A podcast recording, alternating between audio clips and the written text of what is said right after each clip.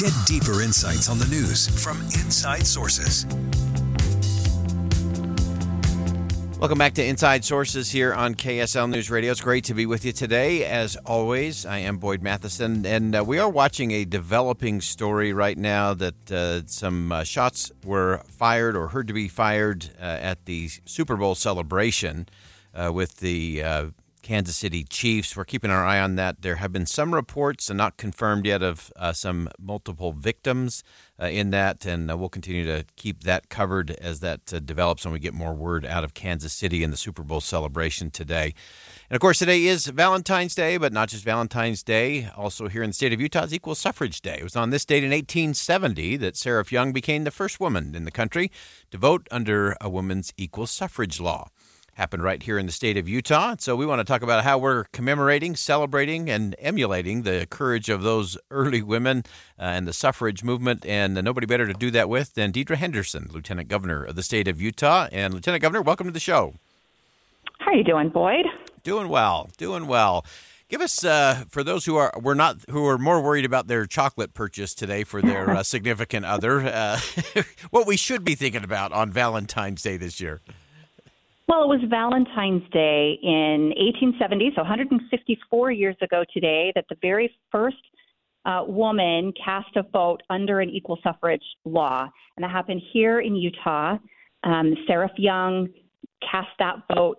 Uh, the all male territorial legislature had unanimously granted women, Utah women, the right to vote two days earlier and it was a it was a really big deal in the state of Utah and it's a bit of history that really has been overlooked and overshadowed and we've been working hard to kind of excavate that history and dust it off and shine a light on it. We we have we have things to be really proud of in our state, and this is one of them. Yeah, absolutely. It's one of my favorite parts of uh, our incredible Utah State Capitol uh, is that image of that first vote being cast. I think that's so significant, and Utah uh, being the place where that did happen. Uh, and then, of course, it's been a, a, long and winding road when it comes to uh, women's right and women's suffrage, uh, even a point where that vote was taken back away and then uh, recaptured once again.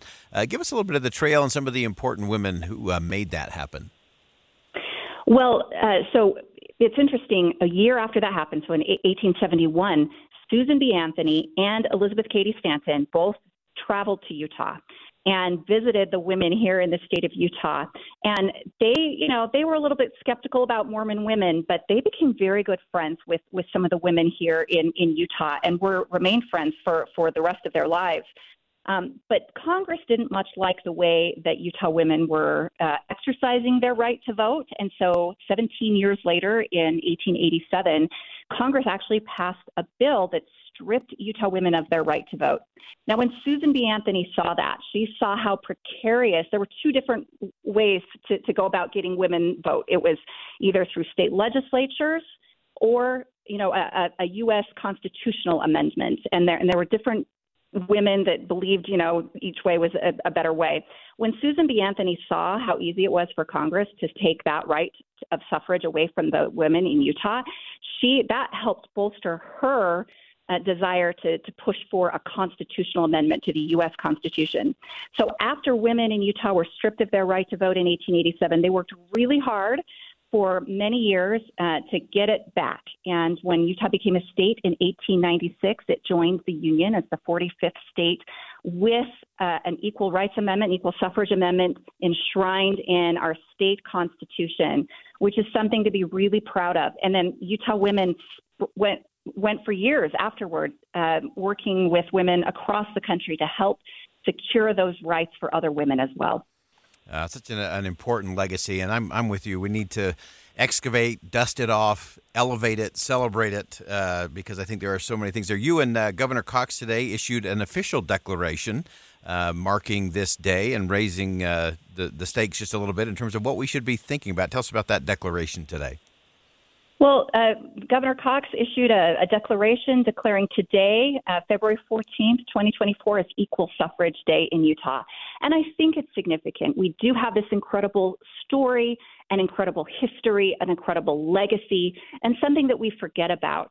And especially this year, in an election year, uh, where it's easy for some people to feel discouraged or like their vote doesn't count or doesn't matter or maybe even uh, kind of forget about it. We it's important for us to remember that our suffrage rights, and suffrage just means the right to vote, uh, that those rights were hard won. And it took a lot of effort and a lot of time uh, and a lot of heartache to get those rights for us. And we need to respect those rights that we've been given. Uh, no question about that. And one of the things that I loved in the official declaration today, again from Governor Cox and signed by you as well as the Lieutenant Governor, uh, was that very statement that voting rights remain one of the most important foundations for our American democracy. And uh, in this constitutional republic of ours, uh, it is that most sacred right. And as you said, it's easy to get discouraged or to think it doesn't make a difference. Uh, but if it weren't for some of these early women, like Seraph Young, like uh, uh, some Emmeline Wells, uh, Martha Cannon, yeah, yes. Uh, all of them, uh, without their individual efforts, uh, they could have been discouraged. They could have packed it in and said, "Oh, this is hopeless," but they didn't. Every voice matters. Every vote makes a difference. Every vote does make a difference. And the beautiful thing about it, too, is there were some incredible men who championed this as well. Uh, men who recognized that if, if Utah couldn't become a state with the full enfranchisement of, of its women, then they shouldn't become a state. Mm. They, they were not willing to give up statehood for uh, or, or give up women's women's suffrage rights uh, for statehood. And and so we, we there were some really incredible champions, both men and women, who fought hard and, and secured those rights so, for all of us. Uh, and, and, you know what? When when we protect the rights of one, we, we really do protect the rights for all. Uh, that's right, and uh, that is where the uh, the declaration concludes. And I just want to share that with our listeners. Again, uh, an official Equal Suffrage Day in Utah.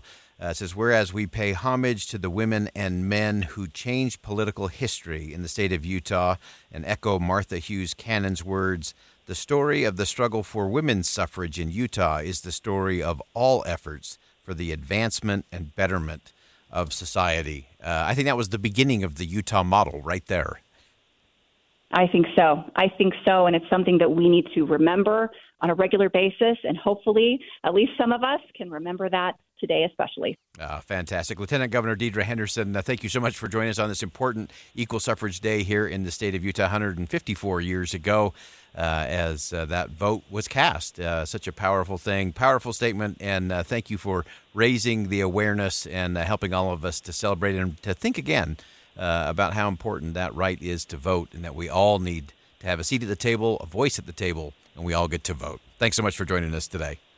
Thank you, Boyd. Again, that's Lieutenant Governor Deidre Henderson. Uh, really powerful statement uh, issued, declaration by Governor Spencer Cox today, along with Deidre Henderson uh, signing that. And 154 uh, years ago, Seraph Young cast that first vote under uh, the suffrage laws. And uh, that's where it all began. And as the Lieutenant Governor pointed out to us, it was a, a, long and winding road. And there were a lot of challenges, a lot of setbacks. and, and yet, it's that advancement forward uh, that we all have to get to, and that the, the vote of one is the vote for all. Uh, and to be able to have that right, and I would say to have that responsibility to exercise that right, really is one of the most important things that we do as citizens in this country. And I know it can be a little discouraging. I know you can say, well, I'm, I'm voting for the lesser of two evils. Uh, don't buy into that. I mean, just imagine. Uh, just imagine if some of those early women in the suffrage movement if they would have said, ah, it's not worth it, ah, I don't have a good choice, not going to work out for me, I'm just going to pack it in and go home, then where would we be? Uh, remember, we often uh, run out of energy before we run out of opportunity. Uh, and a lot of those extraordinary women, uh, like Emmeline Wells, Susan B. Anthony, and a host of others, uh, were willing to say, no, my vote matters, my voice counts. And that's how we all move it all forward. All right, uh, we'll step aside for some bottom of the hour news, and we are keeping our eye on a developing story in Kansas City. Shots fired at the Super Bowl parade celebrating the Kansas City Chiefs Super Bowl victory. Uh, there are reports of some victims and that the uh, perp- there are some people in custody as well. We'll continue to monitor that here on KSL News Radio.